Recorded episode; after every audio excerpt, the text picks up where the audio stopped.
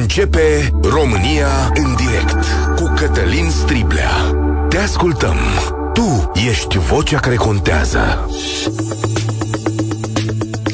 Bun găsit! Bine ați venit la cea mai importantă dezbatere din România. În secret, statul român renovează o vilă din mijlocul Bucureștilor pentru a...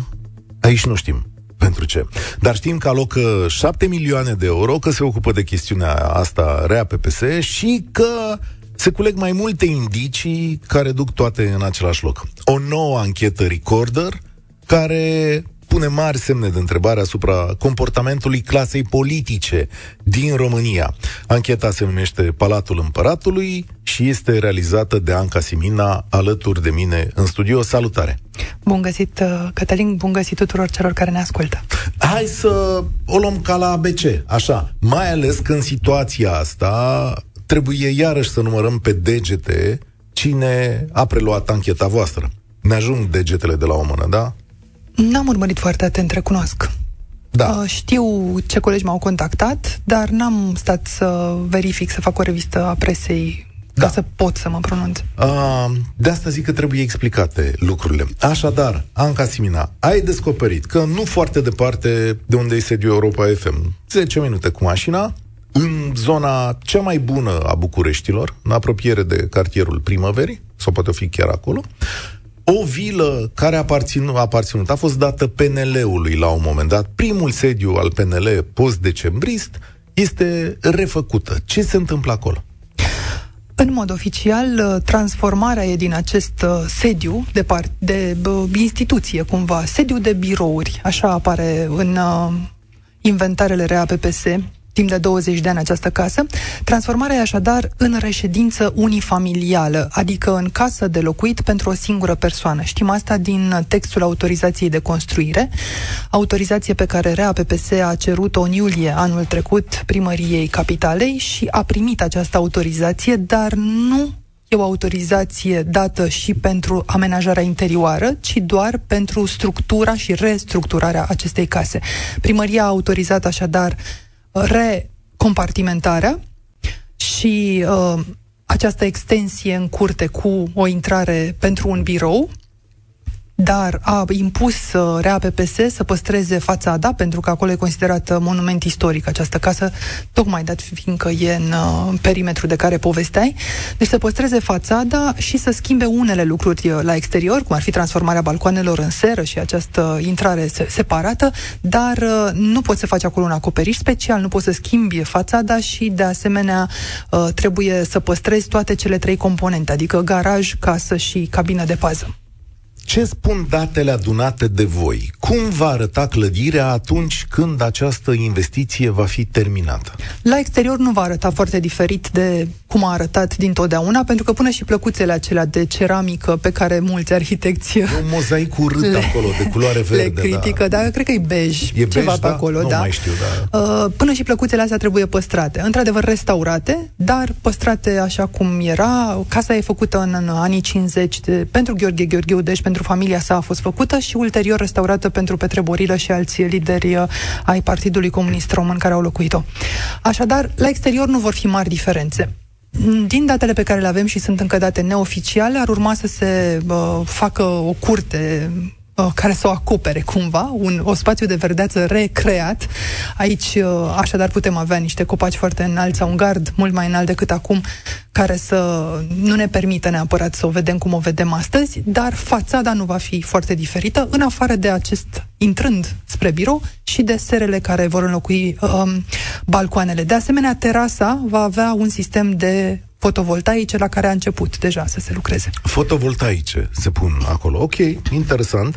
Uh, două săli de fitness, am înțeles bine? Trecem deci la interior. Da. Acolo e marea transformare și noi am găsit uh, în documentele depuse în diverse instituții ale statului, căci nu, nu, primăria nu ne-a dat, de exemplu, acces, ni s-a explicat foarte clar de la primărie că ni se pot da planurile fațadei, acolo e vorba de interes public, să spunem, dar pentru interior sunt protejate de, de secretul comercial, drepturi de autor și așa mai departe, sunt niște planuri totuși ale unor arhitecți.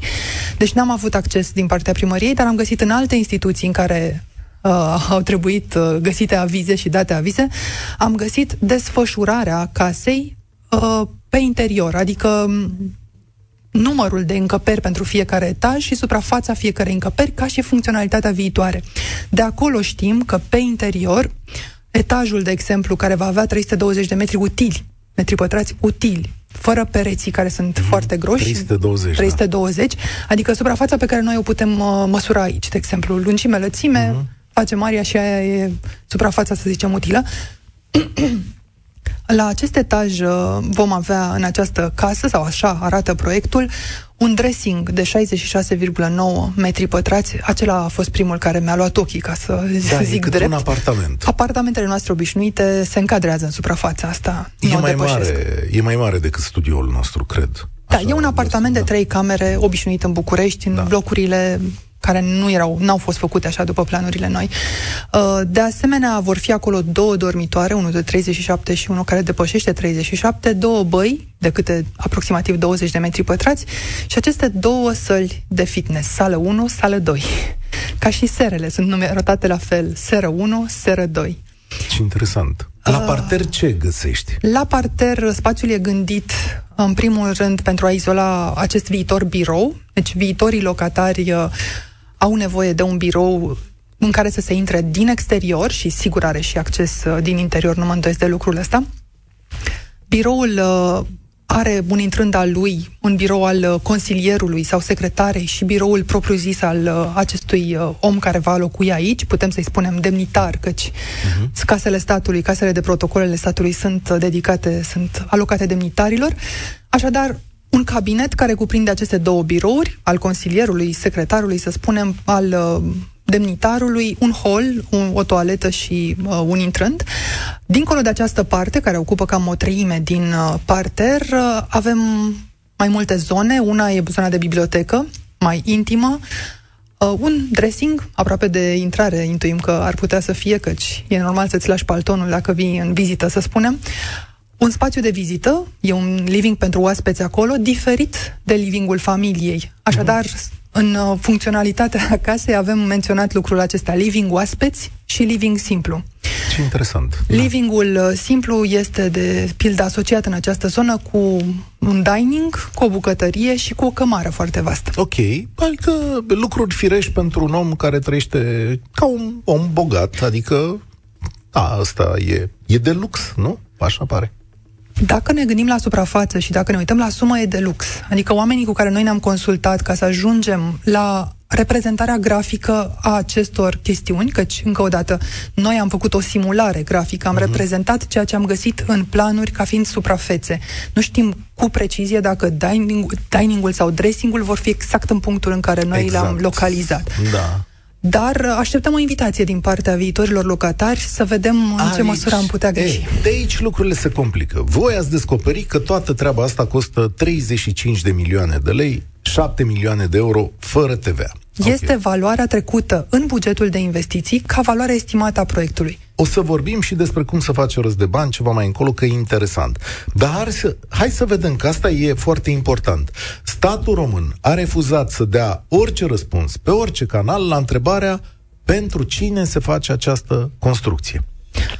Statul român nu ar putea, în mod cert spune astăzi pentru cine se face. În mod oficial n-ar putea da acest răspuns. Ar fi în imposibilitatea de a da răspunsul ăsta pentru că orice cerere întâi se face, se consemnează și apoi se face oferta. Problema noastră este că noi punem carul înaintea boilor cumva și pregătim oferta.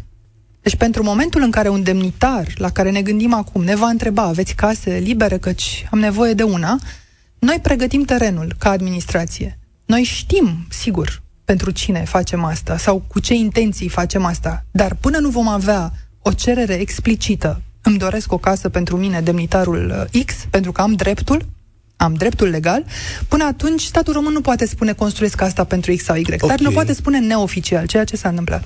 O poate spune neoficial. Și atunci să vedem indiciile, Anca Simina, pe care le-ați cules și care duc unde. Ai strâns mai multe indicii care duc la un singur personaj.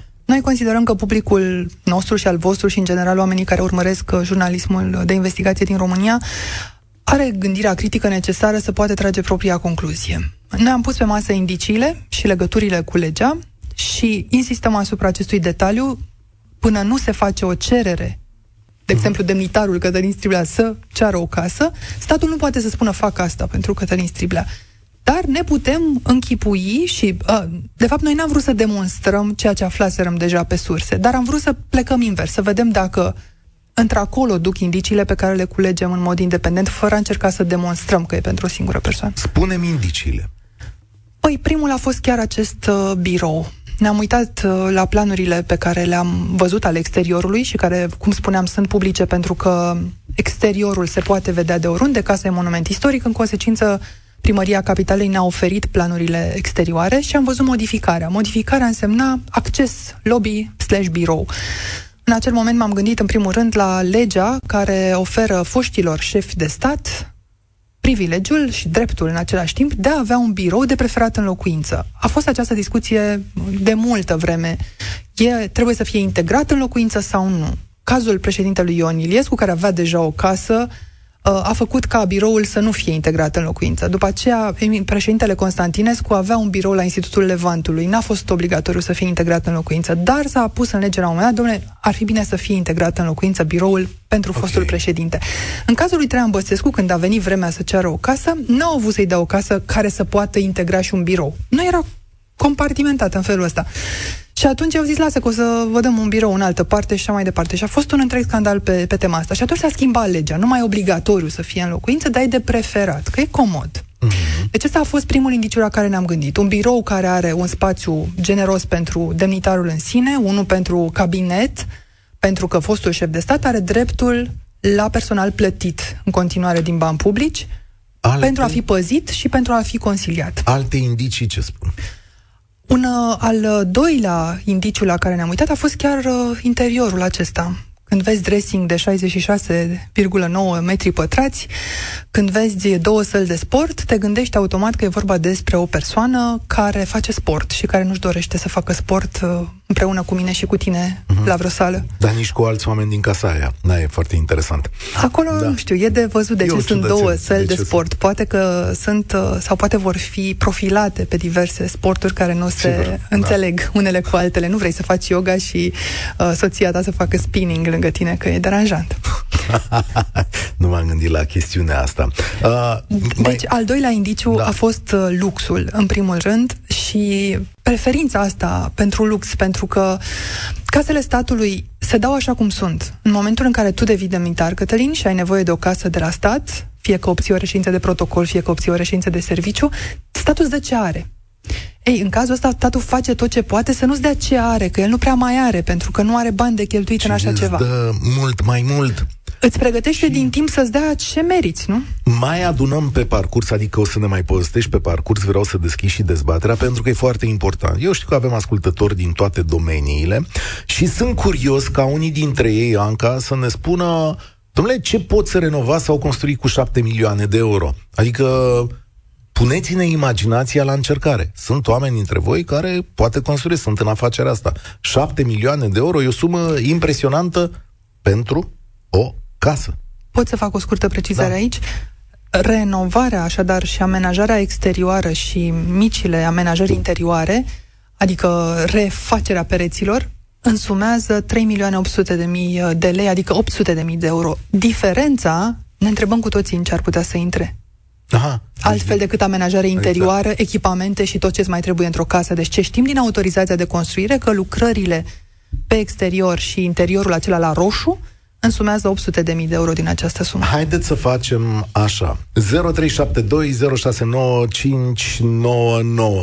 Ce poți construi cu astfel de sumă de bani în România? Cum poate arăta o astfel de clădire? De asemenea, trebuie să vorbim și despre drepturile acordate demnitarilor. De acord sau nu cu astfel de investiție din bani publici, vă întrebăm? Până la urmă, ce drepturi ar trebui să aibă un demnitar? Pentru că, da, e corect să-i dai niște lucruri la final de mandat sau în timpul mandatului. Și, de asemenea, spuneți-ne și despre președinți, domnule, ce facilități le dăm la finalul mandatului, că e important. Am avut președinți, la toți le-am dat câte ceva, că așa e legea și e firesc. Dar până unde? Unde e diferența, oameni buni? 0372069599 Anca Simina de la Recorder este aici. Liviu, ești la România în direct, salutare. Bună ziua, Liviu de Timișoara. Încep cu o vorba noastră a românilor, fără fum nu iese foc. Deci puțin probabil ca acel imobil să fie pregătit pentru altcineva.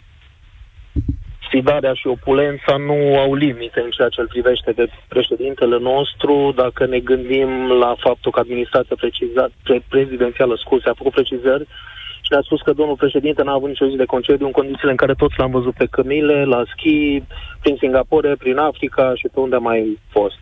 Dacă ne gândim la costurile pentru avioanele închiriate, dacă ne gândim la faptul că ANAF publica zilele trecute, sau mă rog, o știre legată de ANAF, apărea în presă, în care se spunea că cei 320.000 de euro, reprezentând dobânda pe casa dobândită ilegal de președintele Iohannis, n-au fost recuperați nici acum. Deci, din păcate, pe mine nu mă miră. E exagerat, e anormal ceea ce se întâmplă, dar la cât a făcut actualul președinte, eu nu sunt mirat. Dar, știți, la... stați o secundă, Liviu, avem lege. Da.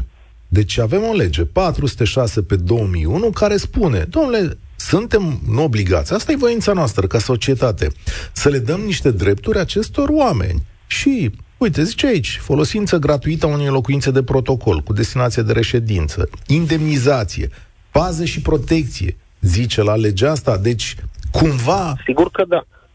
Sigur că da, asta vreau să și spun în momentul în care ați intervenit dumneavoastră, doar că acolo toate acele beneficii, privilegii, privilegii sau lucruri care se cuvin unui fost președinte trebuie să fie încadrate în niște limite rezonabile, de bun simț. Și mi se dă mereu exemplu Europa, Europa și faptul că ne aliniem la legislația europeană, la legislația occidentală. Am putea să ne inspirăm de acolo și s-ar putea face o anchetă jurnalistică în care să ni se prezinte cât ne-a costat pe noi președintele Claus Iohannis și cât costă administrația, buget sau care e bugetul administrației prezidențiale în Polonia, de exemplu, sau într-o țară um, comparabilă cu a noastră din mai multe puncte de vedere. Aici ai temă pentru trebuie... Anca. Da. Mai ales cu țări da. comparabile. Da. Nu ne putem compara cu Statele Unite. Bănuiesc că la președinția americană cheltuielile sunt mult mai mari decât... Cu siguranță, dar se poate face o comparație raportat la populație, de exemplu, la numărul de locuitori, la buget, la PIB-ul pe cap de locuitor. Sunt nenumărate lucruri obiective care pot fi avute în vedere, pot fi avute în vedere atunci când se poate face, când se va face o alt, astfel de analiză. Din păcate, eu am rămas un, cu un gust amar și nu vă mai rețin. În 2019, înainte de primul tur, tur al alegerilor prezidențiale, în care Iohannis a fost ales pentru un al doilea mandat, am intrat într-o emisiune în direct la postul dumneavoastră de radio, moderat de domnul Vlad Petreanu, îl avea ca invitat pe domnul Cristian Tudor Popescu la avocatul diavolului. Mm-hmm. Și în momentul în care am început să spun câteva lucruri legate de președintele Iohannis, mi s-a închis microfonul. Asta se poate verifica.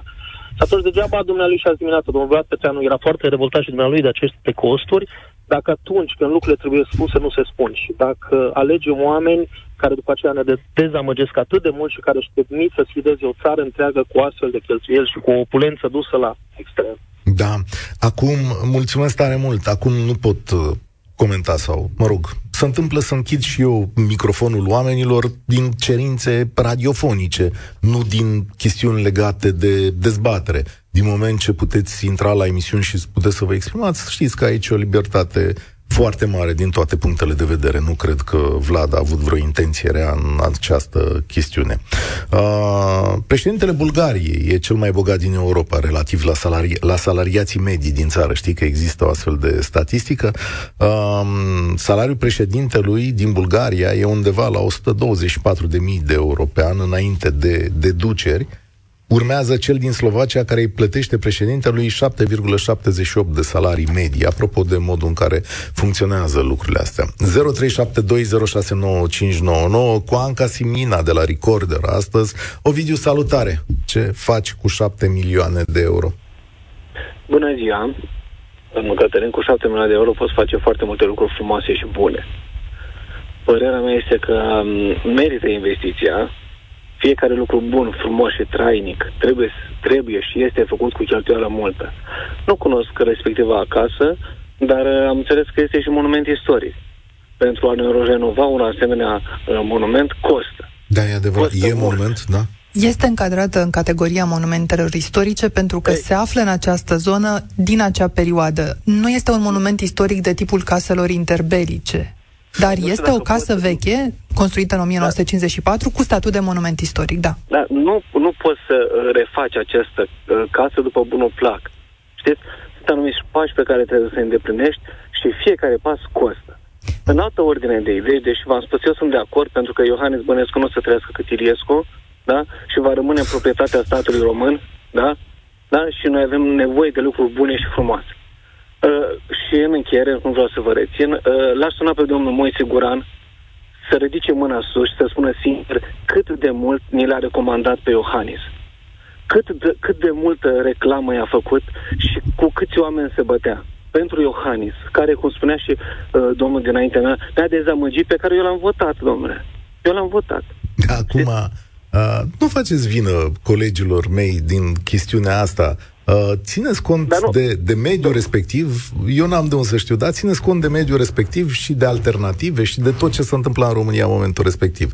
Și apoi știți că cu toții avem opinii legate de una sau de alta, opinii care Sigur. să confirmă de, sau să infirmă de-a lungul timpului. Noi. Ești un om matur, ești un om matur și responsabil atunci când ești mâna și spui, domnule, eu am greșit. Eu am fost okay. înșelat. Ok. Da? Stați că vă mai da. reținem noi, că Anca avea să vă spună ceva, cred că apropo de modul în care se construiește casa, nu? E automat mai scumpă din moment ce are restricția asta de construcție, nu? De aceea am făcut precizarea la început. Renovarea monumentului istoric e 800 de mii de euro. Bugetul estimat pentru întreaga investiție e 7 milioane de euro. Deci, da, monumentele istorice au nevoie de atenție. Monumentele istorice trebuie refăcute într-un anume fel ne costă asta ca stat 800.000 de euro, în regulă, dar diferența de la 800.000 la 7 milioane. Nu mai e vorba de monument istoric acolo. Intrăm în altă ligă. Liga celor care spun adevărul parțiale și trunchiate, cu tot respectul, da, nu dumneavoastră, la colegilor dumneavoastră, dacă nici nu vreau să, vă, să vorbesc cu dumneavoastră, pentru că sunt dezamăgit de cenzura pe care o pune Recorder asupra uh, uh propriilor informații care le parvien a fost uh, nu știu. Acum, la ce vă referiți exact? La răspuns. Păi devaghez la răspuns subiect foarte scurt, dar vă spun, uh, un preot care a dat uh, niște uh, lucruri în vileag a fost cenzurat de propria redacție. Deci, Toate acele informații au fost da. date sunt publice, le puteți vedea și dumneavoastră. În același în timp, reportajul, domnului... În, reportaj, în reportajul dumneavoastră au apărut unele lucruri care au fost scoase din toate informațiile care au parvenit. Deci, Vreau să fac o singură precizare aici. Știu de la colegii mei că la... Și-au ales, și-au ales informațiile care sunt date, care nu sunt date. Iar Asta este jurnalismul, iertați-mă. Dacă vreți să vă dăm brut, vă dau eu... Uh, acum pot să vă dau trei bibliorafturi de documente în, pe care le-am comprimat în 20 de minute să putem înțelege înțelege un subiect. Da. Ne pare rău că ăsta este rolul nostru, inclusiv de a, de a uh, extrage informația pe care o considerăm relevantă și de aceea și de aceea există un public care alege să ne urmărească sau nu, în funcție de selecția pe care o facem. În cazul uh, preotului Petrică Leașcu, vreau să țineți cont de un element. Recorder i-a dat preotului Leașcu integral brutul filmat în toată această documentare, integral și posibilitatea de a face domnia sa brutul public dacă îl consideră relevant. Puteți vedea oriunde dacă acest brut pe care altcineva l-a considerat relevant din cele trunchiate, cum spuneți dumneavoastră de noi, este cu adevărat relevant sau nu. Noi la Recorder am ales părțile care ni s-au părut relevante pentru societate și le-am dat publicului așa cum uh, am considerat că este corectă selecție. Ca o concluzie a intervenției mele, dar sunt perfect de acord, chiar dacă va sta domnul Iohannis 10, 20, 30 de ani, o merită secundă, da. un lucru okay. bun și de calitate. De asta v-am întrebat.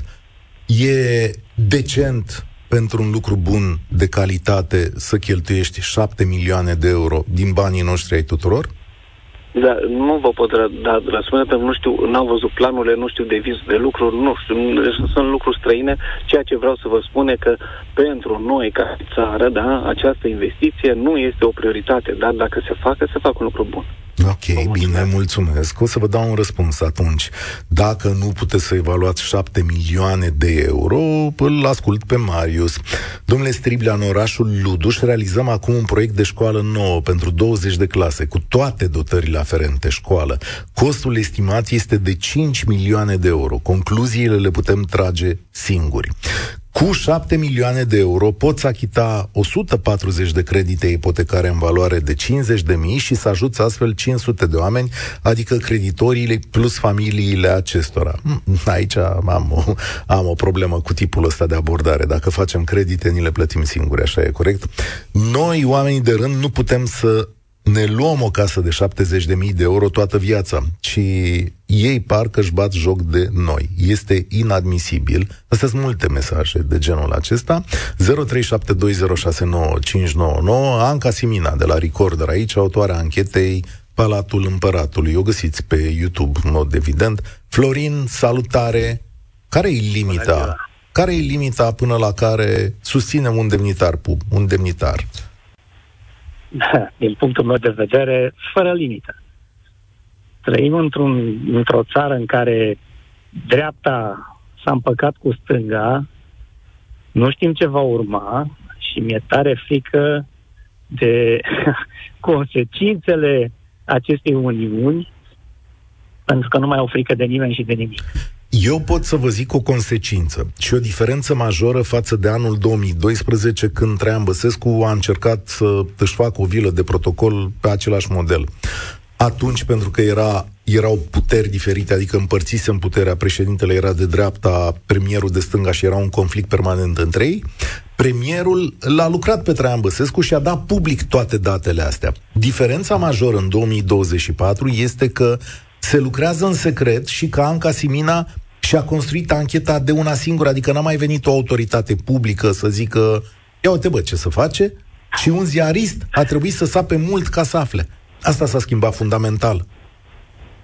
Jos pălăria tuturor celor care fac investigații de genul acesta. Jos pălăria și celor de la ProTV.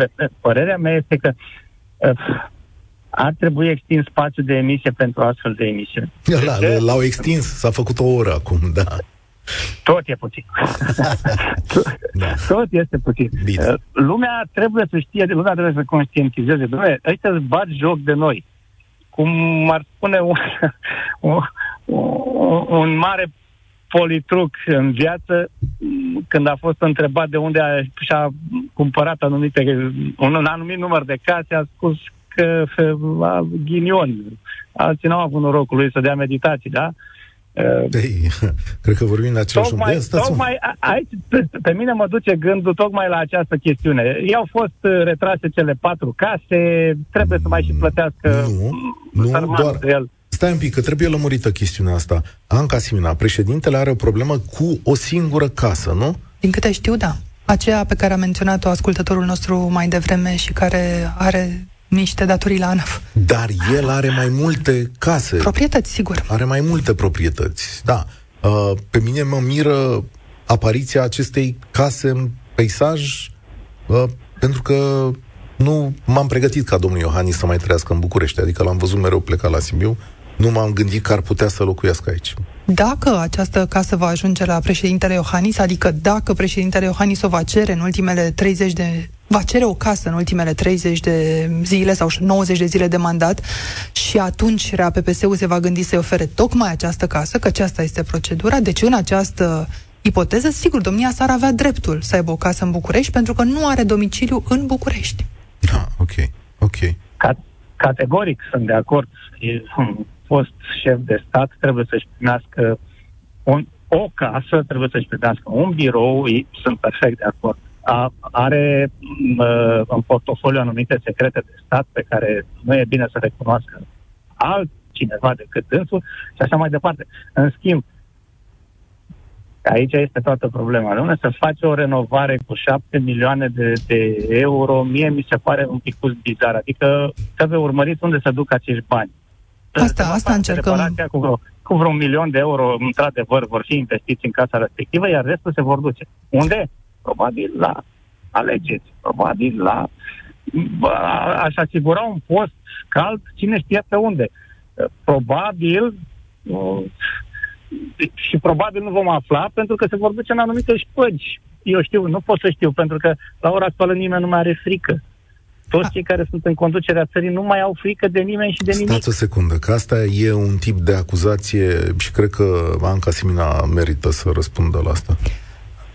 Da, n-aș merge atât de departe gândindu-mă chiar la șpăgi. Ce e cert este că nu poți să deturnezi banii pe care ai prins în bugetul unei instituții pentru o investiție spre altceva. Deci ce se poate întâmpla este ca acum, în primăvară, când RAPPS își va face bugetul de investiții pentru acest an, să reevalueze să nu mai pună buget preconizat de 35 de milioane de lei, cum a pus anul trecut când a început construcția, ci să-l reducă foarte mult, poate la 5 milioane de lei. Atât cât e nevoie să se facă lucrările de construcție. Deci se poate face lucrul ăsta. Doi, poate aceeași regie autonomă a Administrația Patrimoniului Protocolului de Stat să facă licitație sau să facă publice toate achizițiile pe care poate le-a făcut prin negociere, prin cumpărare directă, fie că sunt fragmentate, fie că nu. Adică să ne spună transparent către ce constructori se duc acești bani și mai ales către ce lucrări. Asta cerem da. noi. Nu cerem să nu se facă, Doamne ferește, să se facă dacă așa a decis instituția statului că e corect și oportun. Mă mai uit în legea de care spunea Cătălin mai devreme și are niște norme de aplicare. Întrebai, Cătălin, care sunt limitele acestor da. uh, uh, lucruri pe care le putem sau nu oferi, drepturi pe care le putem oferi președinților. Normele de aplicare din hotărârea de guvern 1214 pe 2001 ne spun așa. Locuința de protocol se asigură fără personal de deservire, adică fără oameni uh, care să-ți servească acolo, și fără mobilier sau alte obiecte de inventar, acestea fiind în sarcina beneficiarului. Dar Personalul de deservire, precum și mobilierul sau alte obiecte de inventar, cu excepția celor de patrimoniu, pot fi atribuite beneficiarului la cerere pe baza convenției încheiate cu regia. Așadar, dacă acolo se nimerește, Cătălin, când vii tu de militar, să fie niște mobilier nou-nouț, o să-l păstrezi. Poți să-l păstrezi. Dar statul nu e obligat să facă asta. Statul nu s-a obligat nici prin lege, nici prin normele de aplicare să-ți ofere o casă cu mobilier, și o casă la cheie. Cine obligă? Aici e discuția. Dacă statul s-a hotărât să facă o casă la cheie, să ne spună și nouă ce e acolo. De ce o face? Și pe aia vedem noi cui o face, dar întâi de toate ce, de ce o face? Chiar așa, Florin, de ce o face? În primul, în, poate să o facă, nu este nicio problemă, acolo rămâne. Nu ia nimeni. Va fi atribuită altcuiva după ce se mută respectivul. E ok, din punctul meu de vedere e ok, dar uh, arhitectul care, care a dispus uh, proiectarea acestor modificări, da? Bun, a făcut o evaluare a acestui imobil. Dom'le, cât a costat imobilul înainte de renovare? 20 de milioane de euro. Bun, renovăm, băgăm 7 milioane în el. Îi aducem o valoare mai mare a acestui imobil? Că și aici este o chestie legată de finanțe. Dom'le, nu pot să repar o gheretă de la țară și să investesc 7 milioane în ea și, și fac uh, uh, evaluare la final și iese evaluarea, după evaluare, după reparație de 7 milioane, iese că uh, imobilul costă 5 milioane. Că nu mai suntem eficace. Da, când menționați asta, mă gândesc mai exact la faptul că toate procedurile de achiziție, atâta cât s-or fi făcut, s-au făcut netransparent. Adică fie s-au încredințat în mod direct niște contracte fiind valori mai mici, fragmentate, fie s-or fi făcut licitații pe care nu le face publice regia. Pentru că pentru asta există sigur sancțiuni în lege, să nu faci licitație pentru asemenea lucrare sau să nu anunți că ai făcut-o și cui ai atribuit-o. Dar ar trebui să existe și instituțiile care vin să verifice. Pe astea nu le mai avem, tocmai pentru că e un loc în care nu-și bagă nimeni nasul. A, e, cum să zic, fie, te rog. Să-mi fie cu iertare, personal de deservire. Ați spus că are 1000 și ceva de metri pătrați construiți. 1200. Ferească-mă Dumnezeu, deci să nu să faci curat într-un asemenea spațiu, e, uh, nu pui doi oameni pui o familie întreagă, de vreo 10 persoane. E greu de făcut curat într-un asemenea imobil. Cred că e cea mai mică problemă pe care o avem ca stat, între toate pe care le-am putea enumera, dar da, e una, trebuie să fim e o problemă. serioși. Să știi că dacă ai casă mare, probleme mari. Mulțumesc tare mult, uh, Florin. Uh, luăm pe Marius și poate imediat va trebui să explicăm Anca și de unde vin o parte din bani, că e foarte interesant ce s-a întâmplat acolo și ați descoperit voi. Marius, salutare! Ce faci cu 7 milioane de euro? Bună ziua! Uh, poți să faci foarte multe. Uite, chiar acum mă uitam pe un articol în Libertatea, Simona Halep și-a vândut vila din Snagov cu 4,4 milioane de euro. 9 camere, 7 băi, 7 dormitoare, sală de fitness, birou, teren de tenis, piscină și așa mai departe. E ceva, trebuie să recunosc. E... A vândut un profit. Da, mă bucur deci, pentru ea poți să faci foarte, foarte multe lucruri. În același timp, fiind monument istoric, uh, am avut puțin contact cu, cu domeniul acesta. dau un exemplu, acum vreo 4-5 ani, doar o fereastră de un metru jumătate pătrat era undeva la 3-4 mii de euro metru pătrat. Uh, pentru că trebuie să respecti același tip de material, să fie uh, izolant și așa mai departe. Adică uh, sunt, sunt lucruri care pot costa foarte mult, mai mult în momentul în care renovezi un monument istoric decât în momentul în care construiești de la zero uh, o casă. Negreșit. Dar totuși, 7 milioane de euro nu că sunt enorm de mulți bani, având în vedere că poate reconsolidezi o construcție și o reamenajezi. Nu vorbim de construcție de la zero.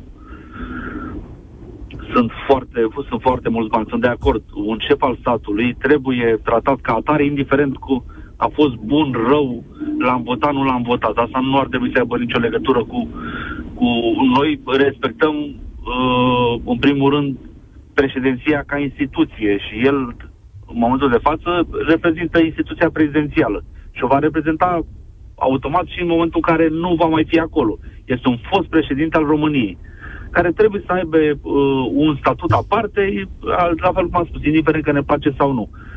Dar uh, dați-mi voie să cred că sunt puțin cam mulți bani. Aici, să știți că ne-am pus și noi problema asta și când spun noi, chiar am fost o echipă acolo, deși e menționat numele meu acum, noi chiar am fost o echipă în această investigație uh, și David Muntean cu care am filmat și Cristi Delcea și uh, Mihai Voina cu care am meditat și colegii care ne-au ajutat la grafică uh, au participat la toate aceste dezbateri și ne-am întrebat la un moment dat, da, ok, monument istoric, cheltuieli necesare, nu e normal să lași casele statului în paragină, în regulă. Fix, de acord, Dar, da? pe de o parte, transparență, că e ban public, pe de altă parte, de ce nu o instituție a statului în acest loc? Pentru că sunt atâtea instituții ale statului, în sediile RAPPS, care le cad oamenilor în cap. Și acolo lucrează sute, mii de angajați. De ce nu o instituție a statului renovată cu acești bani sau chiar găzduită aici? De ce locuință păi, unifamilială? Pentru că trebuie să oferim ceva și viitorului fost președinte, zic eu, dar la fel, nu, nu, nu discutăm de, de asemenea sume. 7 milioane e enorm, enorm de mult. 1000 de metri pătrați, vă spun o chestie, cred că în medie un apartament în București, cred că are undeva la 55-60 de metri pătrați, luăm pe medie. Numai proiectul. Un apartament cu două, trei camere. Numai proiectul de design interior, deci cum va arăta casa, a fost, desigur, uh, subiectul unui alt proiect. Proiectul de design interior însumează 54 sau 55 de mii de euro, adică 50 de euro metrul pătrat. Numai să te gândești la cum ar trebui să arate această casă, costă 50 de euro pe metru deci, pătrat. Dar nu, nu, nu, costurile arhitecturale tot timpul, tot timpul au fost mari. Dar asta este, acesta este maximul, cel puțin pentru București.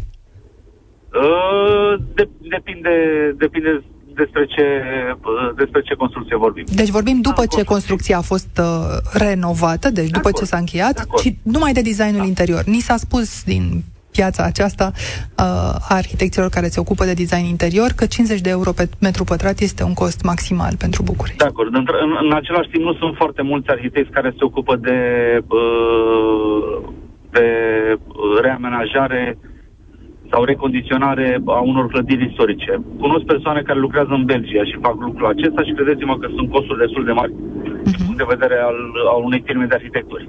Da. Pentru că trebuie, trebuie să iei în calcul mult mai multe lucruri decât în momentul în care uh, cineva a construit o casă și vii ca, ca arhitect și vrei să amenajezi interiorul. Adică trebuie să ții fond de foarte multe lucruri, unde poți sau nu poți să dai căuri. Adică sunt foarte multe, trebuie să vii cu soluții tehnice, în același timp trebuie, deci trebuie căutat foarte mult. Ne așteptăm... materiale care ne așteptăm să fie mai scumpă, da, e de acord, adică toată lumea e de acord. Scumpă. E mai scumpă. Ar, ar fi interesant dacă, dacă ascultă un, un, un astfel de arhitect această emisiune și uh, să sune, să, să recomande colegii dumneavoastră să spună, da, domnule, eu sunt arhitect, eu mă ocup de acest lucru, cred că ar fi căile sunt, uh, căile sunt libere. Mulțumesc, Marius. 0372069599.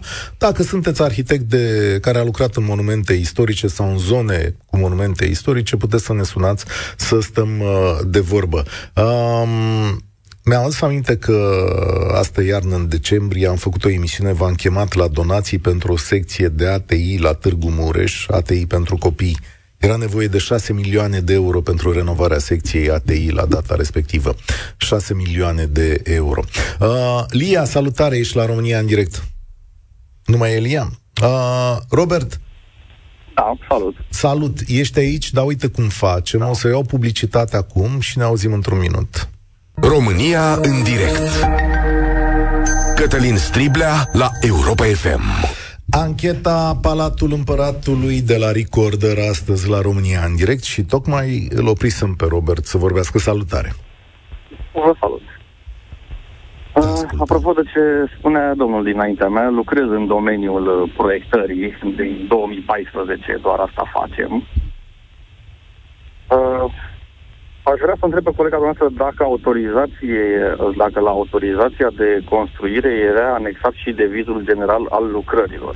Este, dar noi n-am avut acces la acest deviz general. Am cerut explicit mai multe anexe ale autorizației, dar uh, tot ce s-a putut face public uh, a fost planul exteriorului.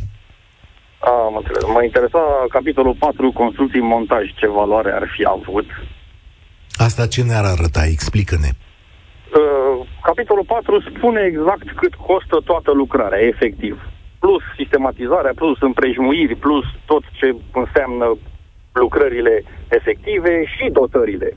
Deci capitolul 4, construcții și montaj, îți arată exact rea, real valoarea lucrărilor și a utilajelor care vor fi acolo. Știm ce sumă bugetează statul român pentru treaba asta. E adevărat, vorba Ancăi, că ea poate nu va fi cheltuită până la capăt. Să vedem. Sau poate va fi mai mare. Dumnezeu știe. Dacă a fost bugetată, mă îndoiesc că nu va fi cheltuită poate să mai pună în plus, e posibil, dar mai puțin nu cred la momentul acesta. Dom'le, să ieftinește, știți cum e în construcție. Încă nu s-a luat decizia pentru bugetul de investiții pentru anul acesta. Este timp să se mai gândească autoritățile. Dar ce poți? Cum ți se pare? Dacă ești de profesie, asta e suma pusă pe masă. La ce ar ajunge? Se să se facă foarte, ce? foarte exagerat. Deci la 1200 de metri pătrați, la o casă, zic că pui 2000, 3000 de euro pe metru pătrat.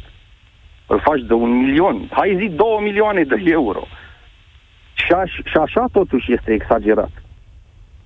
Păi... Nu, aș fi vrut să aflu detaliile din devizul general, să văd unde, unde au dus aceste sume, mă interesa.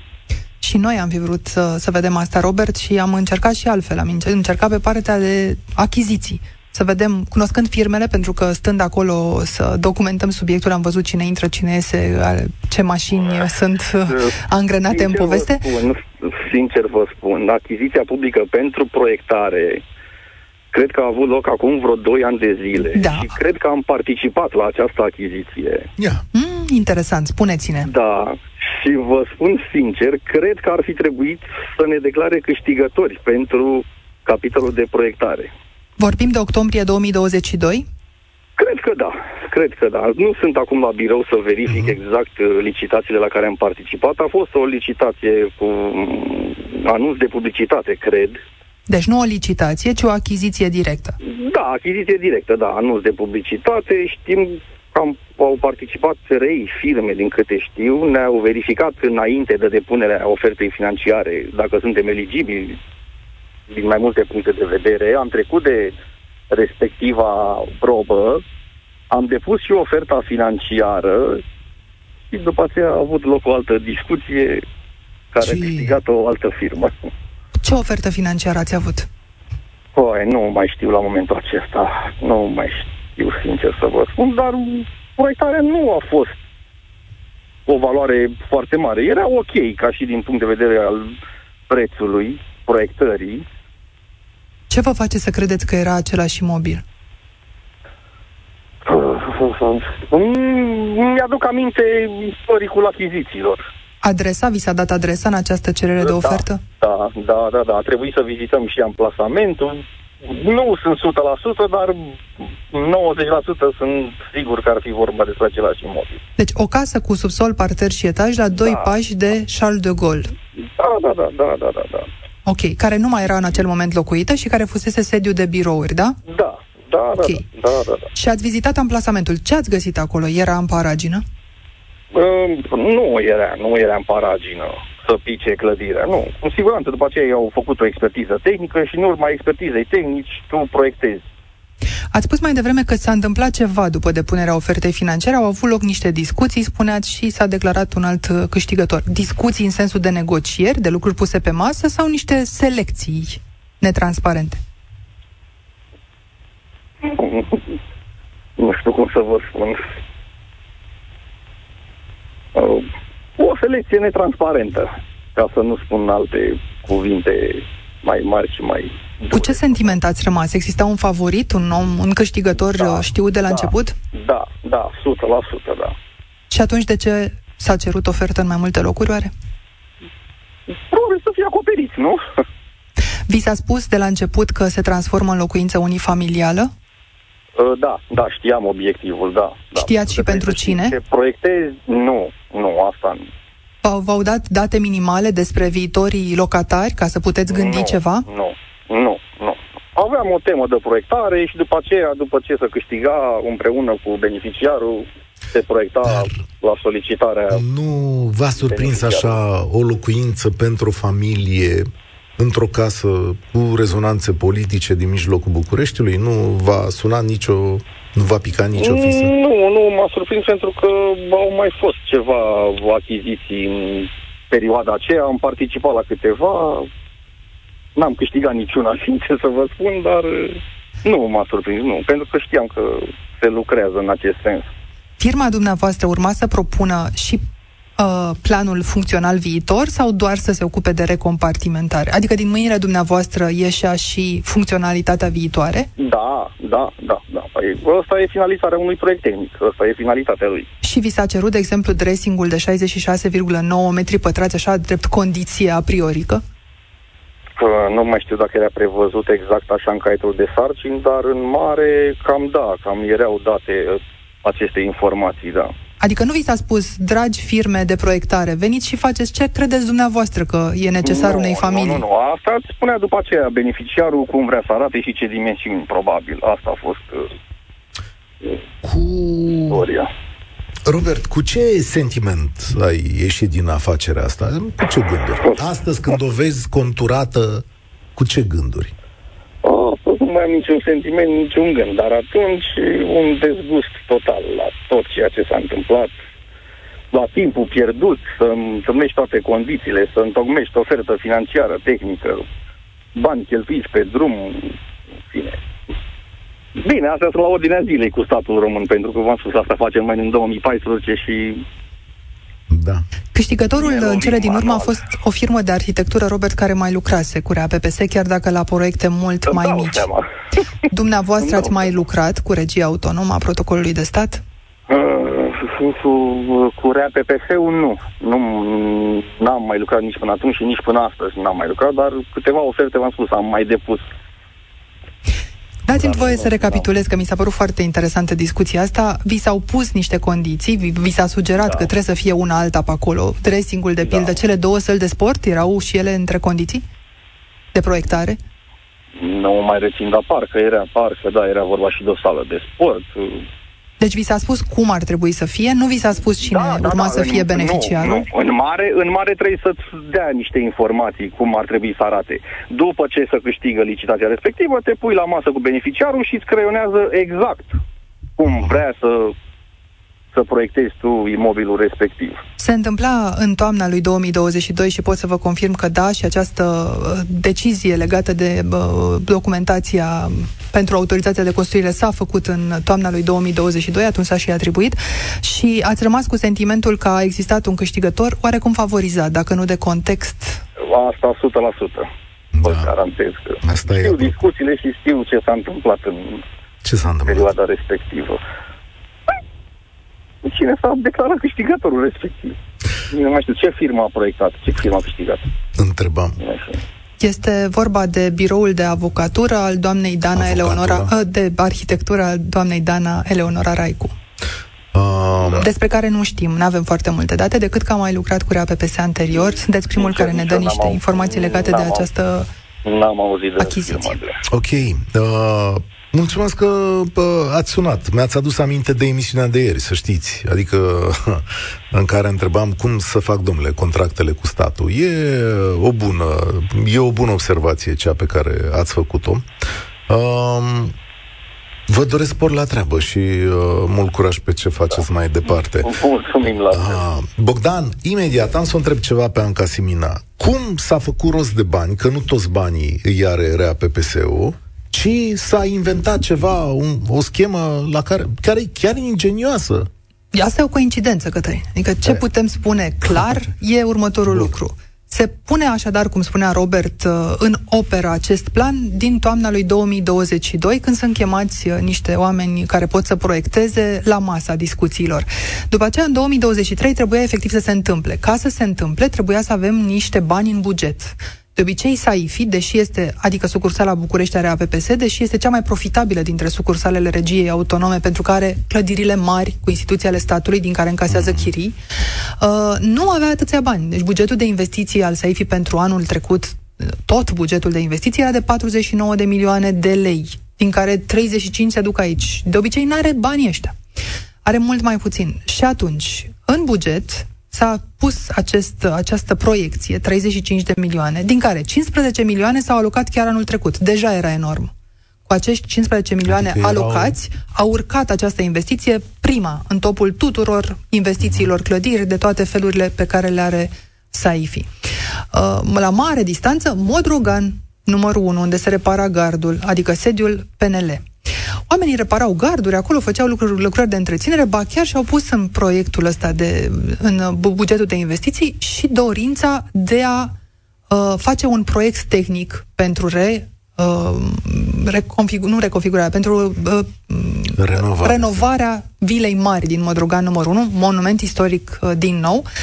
Nu știu dacă tu, când ai în plan să vinzi ceva, te apuci și faci documentația tehnică și o bugetezi și cheltuiești bani cu asta ca să o renovezi. Te gândești că o dau viitorului proprietar Doar să facă ce vrea cu ea. Aici a apărut PNL-ul care și-a cumpărat da. sediul. Tot în această perioadă, începutul anului 2023, Cristian Andrei de la Libertatea documentează un subiect legat de niște vânzări ale PSD-ului și cumpărări.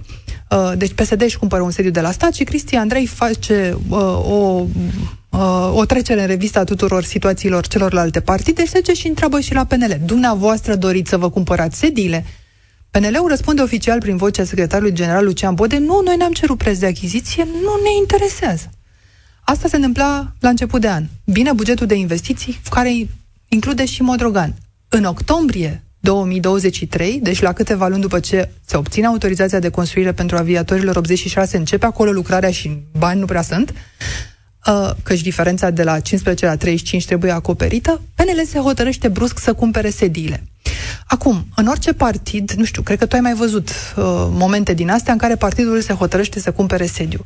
Mulți își doresc, e o chestie de emblemă, de okay. uh, simbolistică. Avem casa noastră aici, în Modrogan, nu mai plătim chirie la stat. Cât era chiria? 11.000 dădeau pe sediile pe care le aveau de euro, plus vreo mie și ceva terenurile. Acum, păstrează chiria pe terenuri, că nu le cumpără, dar în loc de acești 11.000, decid să dea 230.000 de euro pe lună. Într-un an electoral, cu runde de alegeri nenumărate, când banii se pot duce în multe locuri. Din bani publici, rețineți, partidele Ei, sunt plătite da. de... Deci asta dacă ne uităm așa, da. doar la cheltuieli. Dacă ne uităm la venituri, de unde vin banii ăștia? Păi sunt bani publici din subvenții. Banii ajung la REA PPS, banii plătiți de PNL ajung la REA PPS și sunt o sumă suficientă pentru a acoperi, da, sigur. Când ajung la RAPPS, nu ajung la această casă, ajung la RAPPS. Da, brusc RAPPS-ul are un venit pe care nu-l luase în calcul. Ce să vezi? Bogdan, mulțumesc pentru răbdare. Sunt mulți, Bună puțini, ziua. 7 milioane de euro? Personal mi se par foarte mulți. Eu nu am cunoștințe de arhitectură, însă am avut tangente cu firme de arhitectură și, așa cum spunea doamna Simina, 800 de mii renovarea unui, unei case monument este ok, că trebuie să ne renovăm totuși monumentele care sunt o grămadă, mai ales în București. Adaug uh, costul proiectării de top design interior doar. Deci, așa cum se spunea, doar gândirea să spunem că este nu 55 de mii de euro, să spunem că este 100 de mii de euro. Înseamnă 900 de mii. Uh, însă urmează piese de mobilier, uh, execuția planului de design interior, care din cunoștințele mele poate să ajungă în extremis la o jumătate de milion. Să ajungem la un milion patru sute. Și în afară de aceste lucruri care se fac la o casă monument și la o casă unifamilială, țin cont și de faptul că în ea va sta un fost președinte al României care a avut accese la informații e o secrete, la secrete de da, stat e, și așa mai departe. E o bănuială, nu există documente care să ateste chestiunea asta, dar există o lipsă de transparență a statului român. Ceea ce vreți să spuneți acum, sigur, într-o astfel de casă să adaugă sisteme de înaltă tehnologie, probabil foarte scumpe, care să-l apere pe locatar și să-i asigure telecomunicațiile, firesc. Corect. Și atunci, oarecum se justifică sală de sport interioare, că nu poate să ducă la o sală obișnuită de și așa mai și departe. cu asta, sigur că da, tot confortul. Deci, la suma pe care am menționat-o până acum, un milion jumate de euro, plus încă un milion jumate sistemele de securitate, că sunt generos astăzi, înseamnă trei. Dar mai sunt încă patru. Da. și aici doamna Timina are dreptate și uh, din ceea ce spune dânsa și respect uh, recorder toată echipa pentru că încearcă să țină jurnalismul obiectiv, ca să spun așa. Um, întrebarea este ce fel de caracter are domnul președinte Iohannis? Pentru că țin minte că domnul președinte Băsescu a avut o casă după ce a fost președinte, din care a fost evacuat, uh, iar fondurile miraculoase venite la RAPPS Uh, sunt, uh,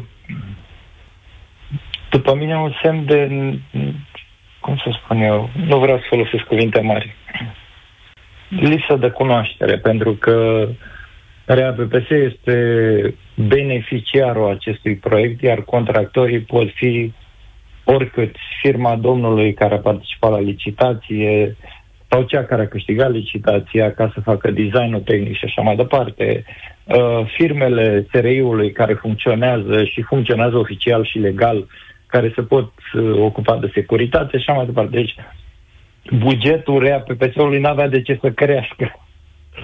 Este nejustificat. Iar, uh, spunând de caracterul domnului președinte Iohannis, cred că este singurul președinte în istoria României care a avut cheltuielile care trebuiau să fie Problema transparente, nu știm, asta care e. nu sunt. Problema e că nu știm cheltuielile președintelui Iohannis în foarte multe situații. Asta e o chestiune. Și doi la mână, eu nu o să spun nicio secundă că președintele Iohannis sau altul nu are dreptul la o casă. Ce avem de stabilit aici, ca societate, este nevoia de transparență și de claritate a autorităților statului, care trebuiau să-i răspundă Anca Simina la o întrebare simplă. Pentru ce construiți? Care e scopul proiectului? De ce atât de mulți bani? Și care e perspectiva? Dacă aș fi obținut Absolut. răspunsurile la aceste întrebări, aș fi mers și mai departe. Îi aveți? De unde? Care este devizul de lucrări? Dar dacă ne blocăm la prima? Da, putem să facem, puteau să se răspundă, putem să facem aici o casă superbă și vrem să știm vrem să știe contribuabilii statului român, fiecare dintre noi, că le luăm 7 milioane de euro din banii lor și facem aici o casă pe care, nu știu, o să o avem. Iar noi ne asumăm, da. pentru că ăsta este rolul nostru de oameni care uh, decid în instituțiile statului. Facem asta că e nevoie și vă putem demonstra contribuabili această nevoie. Despre asta e vorba în toată discuția asta, nu despre nimic altceva. Președintele... Exact la asta mă refeream. Faptul că președinția respectiv condusă de domnul Iohannis, a ales să nu fie transparentă cu toate cheltuielile publice, care sunt din, tot, din banii noștri, asta mi se pare o mare sfidare publică, nu știu cum să zic, ca să nu fiu prea drastic. N-ați vrut să atunci, uh, ancheta Recorder mi se pare foarte justificată și ar trebui să meargă până în pânzele albe, pentru că până la urmă e vorba de banul public. Dacă venea cineva și spunea, da, eu sunt multimilionar și casa asta vreau să o fac, să o renovez cu 100 de milioane de euro. nimeni nu-și punea nicio întrebare, uh, dar e vorba de banul public. Bogdan, știți care s-ar putea să fie o diferență fundamentală între milionar și statul român? Omul ăla s-ar fi uitat cu îngrijorare la șapte milioane de euro muncite și ar fi întrebat muncitorii sau firmele de acolo, zicem, în primul rând, bă, sunteți nebuni? Șapte milioane de euro, asta e reacția unui om care vine cu banii lui. Aici lucrurile pare că merg în sens invers. Exact, exact. În această documentare am întrebat și noi arhitecți care lucrează așa la nivel înalt cu case de milionari uh, ca să înțelegem profilul viitorului locatar. Am încercat și așa. Uh, domnule, dacă la tine vine cineva și îți cere asta, ce înțelegi despre profilul acestui personaj, despre caracterul lui, care e viitorul locatar la care te gândești? Ei, și din asta uh, a rezultat următoarea discuție. Sunt oameni care ne spun, domnule, dar eu dacă aș avea bani ăștia ai mei sau niște bani, sigur că mi-aș face sistem fotovoltaic, pentru că e important. Sigur da. că mi-aș pune pompe de căldură, pentru că sunt normele de, constru- de construcție la zi. La zi da. uh, sigur că mi-aș compartimenta cât mai comod pentru nevoile mele. Sigur că mi-aș pune și sere. De ce să nu-mi pun dacă că pentru mine e foarte important într-un loc cu mult praf să nu mi-ajungă asta în dormitor. Dar cu multă, multă parcimonie și nu la suma asta. Adică toți au făcut ce au făcut și au restrâns foarte mult aceste cheltuieli. Când aruncam această sumă în discuție, spuneau, a, ce mă armura încă, e, e puțin. Te poți duce și mai departe dacă ai banii ăștia. Adică okay. e undeva într-o zonă pe care închipuirea mea nu poate cuprinde și nici nu-și propune. Da. Întrebarea mea e, uh, scuzați-mă că v-am întrerupt, uh, nu cât costă casa și dacă e suma justificată, pentru că nu trebuie să fii specialist ca să dai seama că e o sumă uriașă și umflată. Întrebarea e de ce nu există transparență. Exact. Da, e cea mai bună întrebare și de aici încolo se rezolvă toate. Mulțumesc, Bogdan. Rareș, salut! Petre, Bine ai venit! Petre? Da. Salutare! Bună ziua! Bună ziua! Ești pe speaker, mi-aș dori să fii la telefon. Dacă Așa este.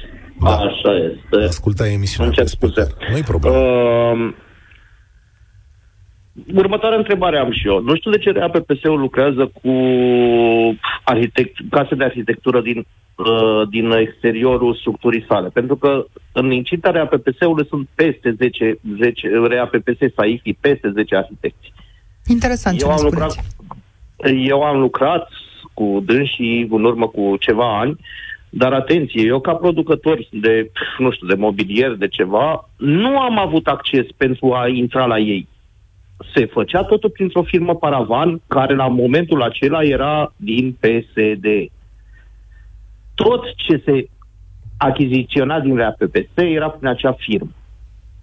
Adică ei subcontractau. Cum am vorbit exact. ieri la poduri și la alte chestiuni de genul ăsta, exact, se exact. făcea un contract, le lua banii o firmă, după care subcontractorii executau diverse lucrări de care sau care erau necesare acolo. În ce an exact. spuneți că se întâmplă asta? Uh, vă și spun unde am lucrat. Undeva pe alea Modro... Nu pe Modroga, pe... Uh, pe Garcul de Triunf. Uh, avem pe la Arcul de Prezant, prezant. Avem, da. Pe Mareșal Prezant, Constantin da. Prezant Era... sunt apartamentele în care au stat Adrian Năstase și Traian Băsescu. Ah, da. exact, da. era fostul apartament al lui, uh, al lui uh, Traian Băsescu pentru șeful curții de conturi, Mihai, nu știu cum îl chema. Dar toate aceste da, lucrări se fă... lui Dragnea. Da. Poftim? Mihai Busuioc este Mihai numele Busuioc. omului care da. ocupă această funcție, dar nu știu dacă da, și sigur, ca să era domnia sa. Uh, pinch of salt, cum ar spune englezul, sigur că punem la îndoială pe orice afirmație că nu le putem verifica pe loc. Dar știm blocul, acolo a stat și Nicolae Văcăroiu în compania asta. Exact, la un exact, moment, da. exact. Da. E un bloc de Era protocol. un apartament care se amenaja fix după dorințele dânșilor, în condi- cu arhitecți din afară, din exteriorul APPS-ului, asta este cea mai mare întrebare și cea mai mare nemulțumire. Și atunci când pro- participi tu ca producător la, la, la o licitație, nu ai nici cea mai mică șansă. A, ba da, vinzi către firmele care sunt firme de casă, dar tu vinzi cu un adaos de 2 lei, iar firmele de casă pun 10 lei. Mm-hmm. Da. Cam asta e sistemul Dacă descris. notați numărul meu de telefon, eu pot să vă... Putem să discutăm pe larg pe larg asupra acestui, a, a, acestui, acestei probleme. De fiecare dată când vin uh, jurnaliști de investigație aici se întâmplă chestiunea asta, știți că la fel procedăm și cu cei de la România Te Iubesc care vin în fiecare, uh-huh, uh-huh. În fiecare luni. Uh, nu, nu doar din vorbe. Vă, arăt, vă pot arăta mail vă pot arăta corespondențe, vă pot arăta multe. Mulțumim uite că, foarte mult. Uite că așa se face pă, transparența. Mulțumesc tare mult, Petre, pentru prezență. Um, trebuie să tragem niște concluzii. Uh, președintele are dreptul la o casă, în mod evident, dacă o fi vorba despre el orice fost președinte al României are dreptul la o casă dacă nu are un apartament în București sau domiciliul în București. S-a întâmplat ca, de exemplu, președintele Constantinescu să aibă o proprietate când, spre finalul mandatului și și-a vândut-o tocmai ca să, nu ca să ia o astfel de casă, ci ca să poată să-i se asigure paza și protecția, în primul rând, într-un perimetru în care nu poți aduci, nu știu, niște ofițeri SPP la tine în dormitor dacă ai trei camere. Deci e firesc ca unui fost șef de stat să-i se asigure protecția și paza, e firesc ca asta să se întâmple într-un spațiu care depășește spațiul unui apartament de bloc. Dar condiția pusă de lege este să nu ai domiciliul în București. Acum, Iată, suntem în această situație. Ancheta voastră face lumină și pune mai multe semne de întrebare asupra funcționării RAPPS, în primul rând. Într-o democrație normală, într-un stat de drept, ce ar trebui să se întâmple de aici mai departe? Sau ce ar trebui să afle publicul, Anca Simina? Păi, în primul rând, ar trebui să nu avem o administrație atât de servilă de la vârful guvernului, aș spune eu, de ce să ne oprim la RAPPS? RAPPS este în subordinea Secretariatului General al Guvernului, care este parte din guvern. Sunt absolut convinsă că acolo lucrurile se cunosc. Uh, de la vârful guvernului avem această protecție. Până jos, așa cum ați văzut, la uh, nivel de sucursală și la nivel de muncitori. Însă să știți că oamenii care lucrează acolo știu la ce lucrează. Să știți că și oamenii care lucrează în jur știu ce se întâmplă acolo. Noi n-am vrut să expunem pentru că nu avea sens să dăm astfel de mărturii pe care le avem, pentru că ar fi putut uh, să pară supoziții. Așadar, dacă acești oameni știu, ar trebui să știm toți, contribuabilii din această țară, când se cheltuiește o sumă mare, pe ce se cheltuiește, cu ce scop și mai ales care e devizul de lucrări, cum ne întreba un ascultător mai devreme, să putem judeca fiecare dacă e așa firesc să fie sau nu. Domnule, poate fi făcută cheltuiala, după care mergem la vot și le spunem politicienilor noștri dacă a fost o cheltuială dreaptă și bună, dar sunteți obligați să ne spuneți ce faceți. Sau putem să deschidem subiectul asupra acestei legi. Poate legea asta e foarte relaxată. Depășită. Sau da. Poate e depășită, da? Poate o putem actualiza, poate găsim parlamentarii care să susțină această cauză. De ce nu? Nimic nu e imposibil într-o democrație, dar haideți să trăim într-una. Anca Simina, ancheta ei este pe recorder, o puteți urmări în continuare. Mulțumesc pentru prezență. Eu Mulțumesc sunt Cătălin Striblea. Ne auzim și mâine la România în direct. Spor la treabă! Participă și tu, România în direct, de luni până vineri, de la ora 13 și 15.